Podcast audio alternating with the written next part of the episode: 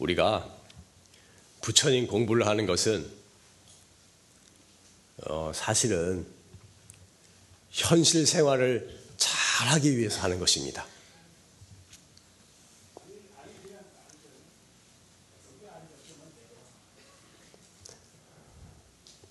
바르게 살고 행복하게 살고 현실 생활을 잘하기 위해서 하는 것인데 그런데 현실 생활을 잘한 사람은 죽을 때도 잘 죽게 되는 거예요. 그래서 죽음을 연구한 학자들은 어떤 사람이 잘 죽는가 그걸 연구해 보니까 결국 결론은 살아서 잘 산 사람이 죽어서도 잘 죽는다. 이렇게 결론을 내렸대요. 그래서 부처님, 우리가 부처님 공부를 하는 것은, 우리가 공부를 하고 수행을 하는 것은 잘 살기 위해서 하는 것이지만 반대로 뒤집어서 말하면 또 반대로 말하면 잘 죽기 위해서 하는 것입니다. 죽을 때 잘 죽어야 하는 것입니다. 우리가 조금 나이가 들기 시작하면 이 죽음의 문제에 대해서 이 평소에 생각을 많이 해둬야 됩니다. 죽을 때 추하게 고통스러워서 고통스러워하면서 마음에 한을 아는 채로 그렇게 죽으면 안 되는 거예요. 죽을 때 몸도 마음도 편안하게 품위 있게 죽을 수 있어야 하는 것입니다. 그래서 우리 이 공부하는 것은 잘 사는 공부이면서 또 뒤집어 말하면 잘 죽는 공부를 하는 것입니다. 그래서 오늘은 주제를 잘 죽는 공부라고 그렇게 정해봤습니다.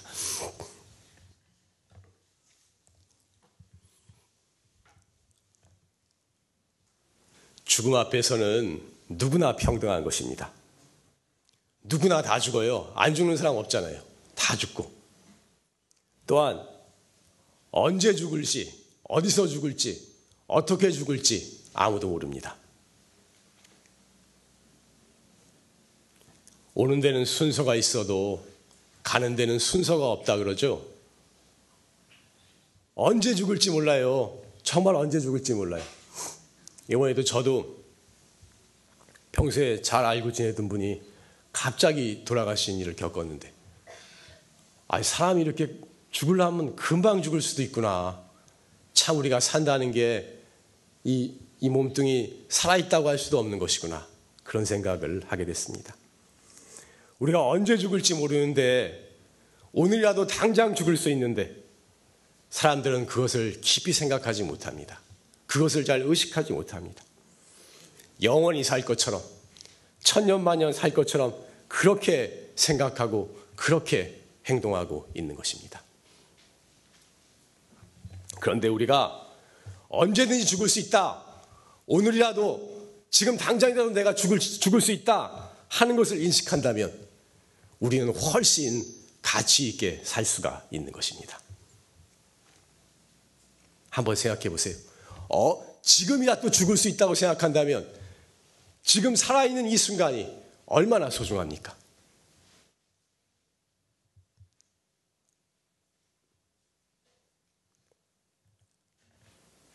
이 순간이 너무나 소중하기 때문에 우리는 후회 없이 정성을 들여서 살아야 하는 것입니다. 하루하루를 오늘이 마지막인 것처럼 바로 오늘이 마지막 날인 것처럼 하루하루를 정성을 들여서 후회 없이 그렇게 살아야 하는 것입니다. 참선도 마찬가지예요. 참선도 그냥 원장 스님 표현대로 오늘도 그럭저럭, 내일도 그럭저럭 그냥 앉아 있어서는 이것이 공부가 되는 것이 아닙니다. 오늘이 마지막 날인 것처럼 내일은 없는 것처럼 그렇게 정성을 들여서 지극한 마음으로 화두를 참구해야 하는 것입니다.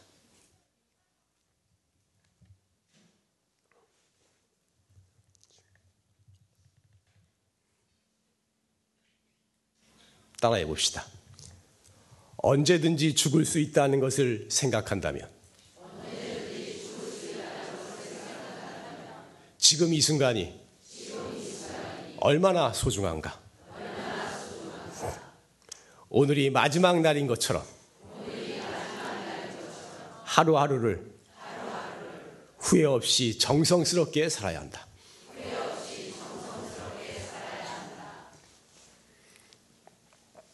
그러면 불교에서는 죽음을 어떻게 보는가?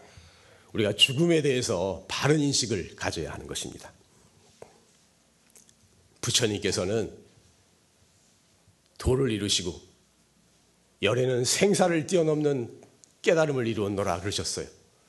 그리고서는 어떻게 생사를 뛰어넘었느냐?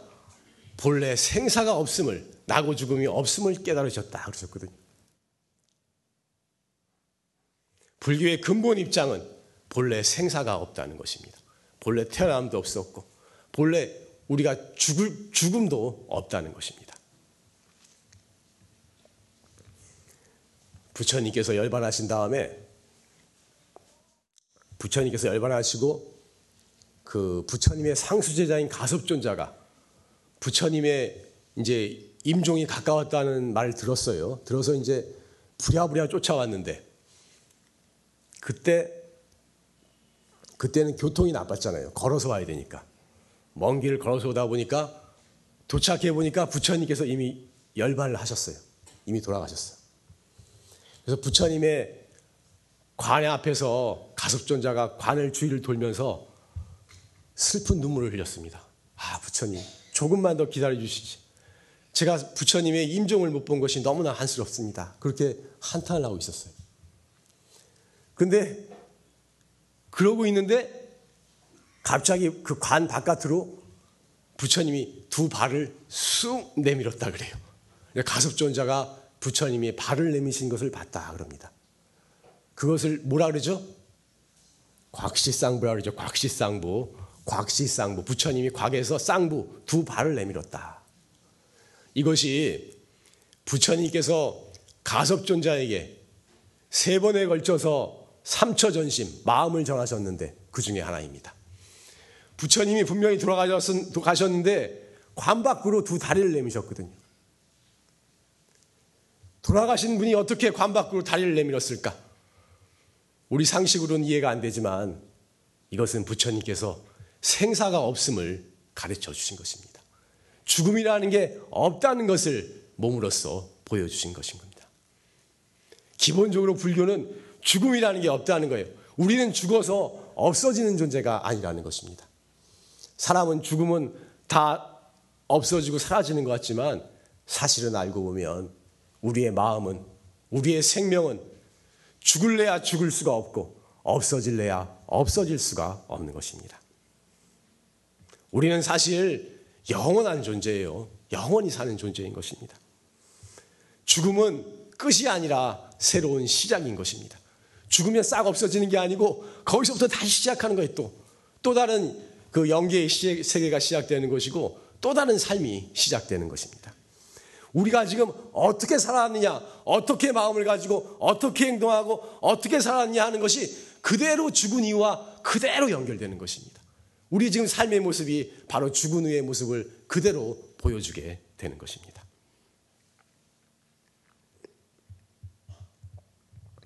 옛날 큰 스님께서는 이 이 죽는 것을 옷 갈아입는 거라고 그렇게 표현을 많이 하셨어요. 우리 몸뚱이는 옷과 같은 것이라 옷은 옷도 낡으면 갈아입어야 되잖아요. 그래서 우리 이 몸이 낡으면은 갈아서 새 옷을 입기 위해서 새 옷을 입는 것이다. 그렇게 말씀하셨어요. 사실 그런데 어떤 우리가 죽고 나서 어떠한 새 옷을 입느냐 하면은 죽으면은 몸뚱이는 없어지고 마음만 남잖아요. 그러니까 마음, 마음의 수준에 맞는 옷을 입게 되는 것입니다. 마음의 수준을 높여야 다음에 좋은 옷을 입는 거예요. 이 우리 마음의 수준을 높여야 다음에 건강하고 좋은 몸, 좋은 환경, 좋은 여건, 좋은 인연을 만나게 되는 것입니다. 그래서 우리가 지금 살아있는 과정은 어떻게 보면 죽음 이후에 죽음 이후의 세계를 준비하는 과정인 것입니다. 그래서 다음에 좋은 옷을 입고 좋은 몸을 받고 좋은 조건을 받기 위해서는 지금 우리가 마음의 수준을 높여야만 하는 것입니다.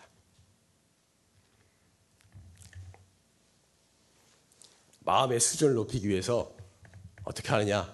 제가 항상 말하지만 첫 번째로 베풀고 나누는 삶을 살아야 합니다. 내 것이라고 꽉 하고 쥐고 있으면 이 마음이 째째해져요. 좁아져요. 조금도 큰 그릇이 될 수가 없는 것입니다. 그 사람 하는 행동도 그렇고 사는 환경도 그렇고 주위 사람한테 대접받는 것도 그렇고 뻔할 뻔짜인 것입니다. 말 한마디라도 베풀고 가진 것도 베풀고 다른 사람에게 조금이라도 이익되는 삶을 살아야 하는 것입니다. 그리고 중요한 것은 마음을 닦는 수행을 해야 돼요. 이 마음을 닦는 수행이 바로 우리의 마음의 수준을 높이는 획기적인 길이 되는 것입니다. 우리가 나에게 항상 덕을 베풀면서 살고 마음을 닦는 수행을 하면서 살면은 이렇게 잘 살면 죽어서도 아무 걱정이 없는 거예요. 죽어서도 오히려 더 잘 되는 것입니다. 그렇지만 지금 잘 못 살면 이 못 살 만큼 그 고통이 죽은 이후에 되돌아오게 되는 것입니다. 그래서 죽고 나면 다들 후회한다 그래요. 아, 그때 왜 내가 조금이라도 다른 사람을 도와주지 못했을까? 내가 왜 그때 좀 더 부모님께 효도하지 못했을까? 내가 왜 그때 이 불법 만났을 때 조금이라도 열심히 이 공부를 하지 못했을까? 다 이렇게 후회를 하게 되는 것입니다. 그래서 후회하지 않도록 지금 살아있을 때, 부처님과 만났을 때 조금이라도 애쓰다가 가야만 하는 것입니다.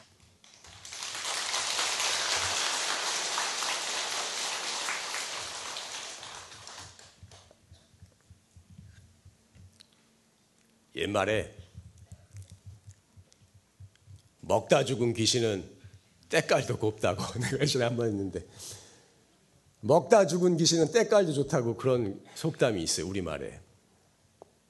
근데 먹다 죽은 귀신이 때깔이 좋냐? 살만 찌고 때깔이 안 좋아요. 그 예전에는 하도 못 먹어서. 예전에는 정말 못 먹고 살았어요. 한 끼 죽 먹기도 힘들게 그렇게 살았어요. 그러니까 먹는 것이 너무나 그 힘든 일이었고 어려웠기 때문에 그런 속담이 나온 게 아닌가 싶습니다.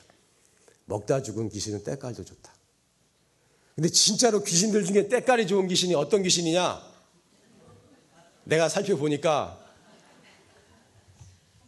남한테 도움을 많이 준 사람은 다 때깔이 좋아요, 사실은. 다른 사람한테 많이 베풀수록 때깔이 좋습니다.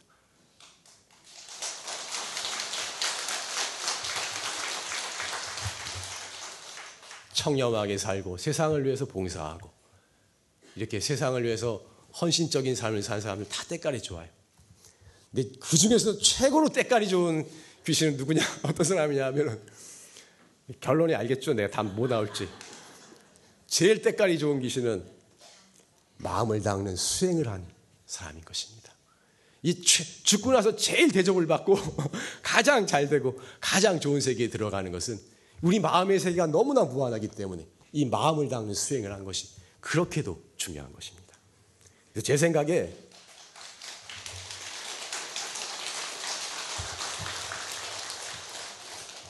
속담을 바꿔야 돼. 이거 예전 속담이라 먹다 죽은 귀신은 때까지 줬다는 것을 이 부처님이 공부하다 죽은 귀신은 때깔이 제일 때깔도 좋다 이렇게 속담을 바꿔야 될 것 같아요. 제 생각에는.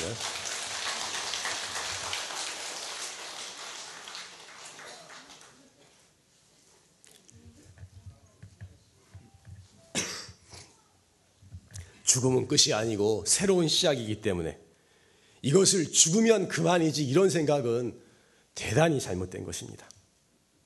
그런 생각을 하기 때문에 자살을 하고 극단적인 선택을 하는 것입니다. 인생 살다 보면 자살하고 싶은 마음 안 생겨본 사람이 어디 있어요?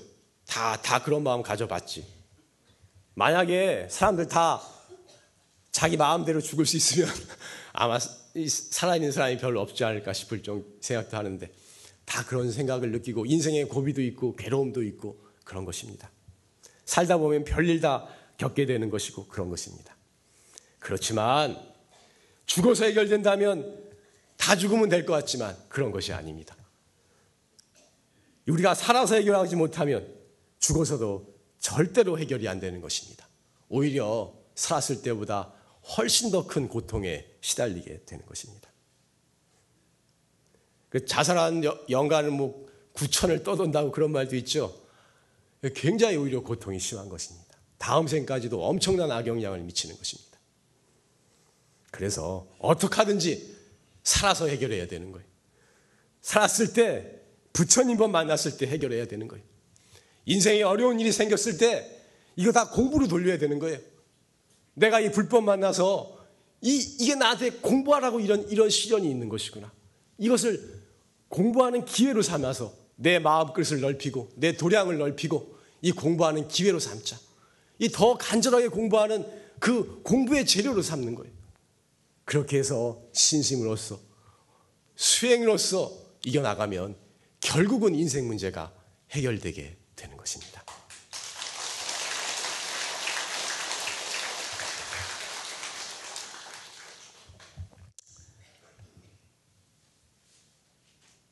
갑자기 생각나는데 또 이런 말 해도 되는지 모르겠는데 내가 오늘 아까 왔는데 어느 보살님이 저한테 봉투를 하나 줬어요.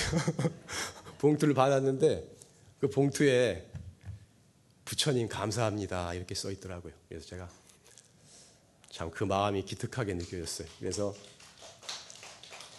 우리 항상 감사한 마음으로 살, 살아야 하는 것입니다. 설사 인생이 어렵고 힘든 일이 있더라도 불법 만나고 이 최상승법 만난 것을 감사하게 생각하고 모든 인연과 모든 과정이 이 법 안에 들어오기 위한 과정이었다고 생각한다면 그러한 어려움도 다 감사하게 받아들일 수가 있는 것입니다.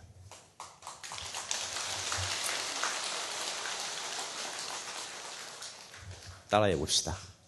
살아서 해결하지 못하면 죽어서도 절대 해결 안 된다. 살았을 때, 부처님과 만났을 때, 어떻게 해서든 해결해야 한다. 또 제가 말씀드리고 싶은 것이 우리가 죽을 때, 죽을 때 그 순간의 마음 상태가 대단히 중요하다는, 중요하다는 것입니다. 왜냐하면은 그 죽을 때의 마음 상태가 죽은 이후에 그 생각하고 연결돼 있어요. 그 죽고 나서는 죽을 때그 마음 상태를 계속해서 가지고 있는 거거든요. 심리학자들은 마지막 기억이 진짜 기억이다 이런 말을 합니다. 우리가 어떤 사람하고 평소에 사이좋게 지냈어요. 사이좋게 지내다가 대판 싸웠어. 대판 싸우고 헤어졌어요. 그럼 그 사람 안 만나게 되면 우리는 마지막에 그 대판 싸웠던 기억만을 주로 가지고 있게 되는 것입니다. 평소에 좋았던 기억보다. 그러니까 마지막 기억이 엄청나게 중요한 거예요. 마찬가지로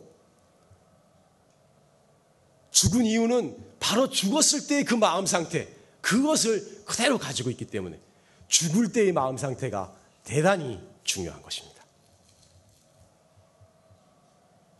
그래서 미련과 집착이 많고 원망심이 많고 이런 사람은 죽어서도 제 갈 길을 못 가는 것입니다.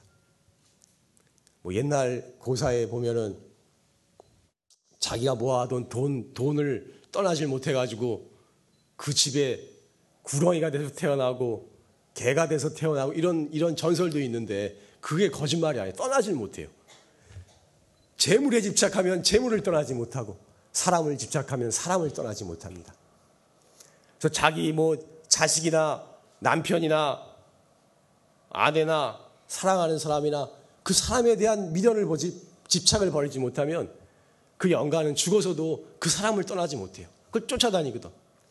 그런데 죽은 영혼이 영가가 살아있는 사람을 나름대로 도와준다고 따라다니면 도와주는 게 아니에요. 살아있는 사람은 엄청난 해를 입게 되는 것입니다. 몸도 안 좋아지고 정신적으로도 안 좋고 우환이 생기고 아주 나쁜 것입니다. 그래서 영가는 사실 제일 좋은 게 뭐냐면 집착하지 말고 훌훌 떠나서 자기 길을 가는 게 제일 좋은 것입니다.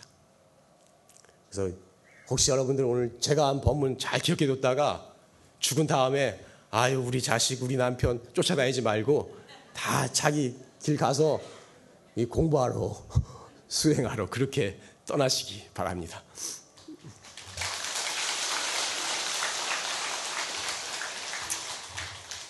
특히 제명에 못 죽은 사람들 있죠. 불행하게 죽은 사람들. 병으로 일찍 죽거나 죽거나 뭐 사고로 죽거나 자살해서 죽거나 이런 사람들은 죽어서도 고통이 굉장히 심합니다. 그래서 이렇게 죽은 사람들은 집안 가족에까지도 많은 악영향을 미치게 되는 것입니다. 그래서 죽을 때 편안하게 죽어야 돼요. 몸도 편안하고 마음도 편안하고 편안하게 죽는 것이 자기가 자기도 죽어서 편안하고 자기 남아 있는 가족들에게도 좋은 영향을 미치게 되는 것입니다.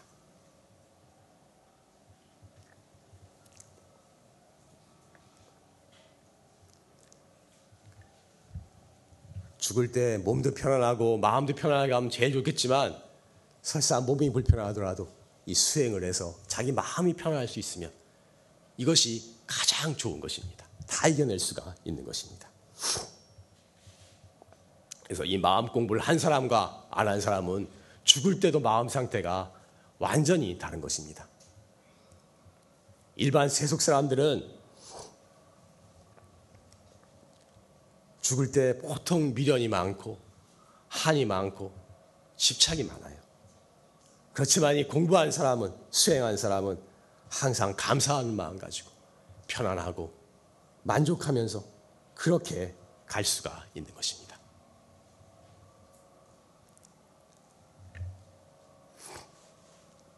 옛날에는 그래서 말년회양이라 그래서 나이가 들어서 이제 나이가 많이 좀 들잖아요. 그럼 흰머리도 나고 많이 나고 기력도 떨어지고 이러면 다음 생을 준비하는 그런 그런 준비를 하고 살았어요. 그걸 말년 회양이라 말년에 마지막 나이 들어서 회양을 잘하는 거예요. 회양을 잘하는데 이제 나, 이제 나이가 좀 들고 들어가면서 우리는 다음 생을 준비해야 하는 것입니다.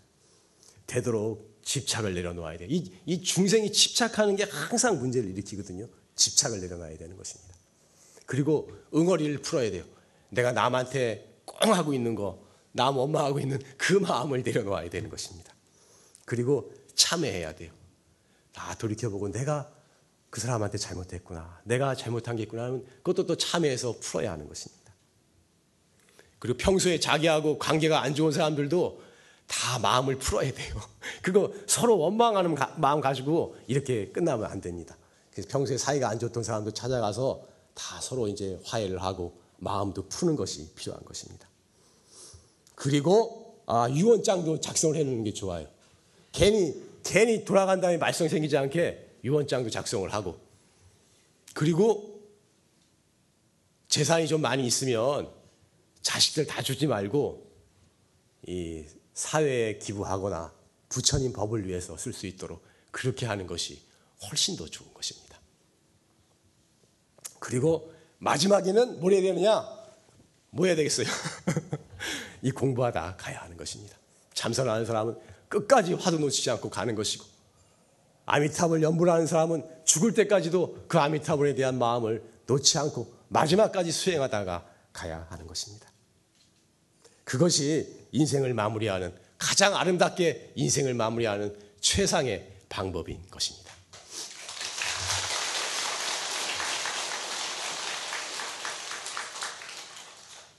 그리고 무의미한 연명 치료는 하지 말아야 돼요. 뭐 산소 호흡기 꽂고 뭐 기도를 따고 영양제를 투입하고 그거 뭐 본인도 힘들고 유족들도 가족들도 힘든 것입니다. 그거 몇 년 더 살라고 그렇게 추하게 고통스럽게 그렇게 한다는 것은 어리석은 것입니다. 우리 곧 새 몸 받을 건데 그렇게 그 추하게 끌지 말고 이제 의학적으로 회복 불가능하다 그러면 생명에 대한 집착을 내려놓고 담담하게 죽음을 맞이할 수 있어야 하는 것입니다. 그래서 미리 가족들한테도 그것을 이야기를 해 놓으세요. 그래서 죽을 때 갈 때 깨끗하게 가야지 그냥 지저분하게 끌면은 안 좋은 것입니다.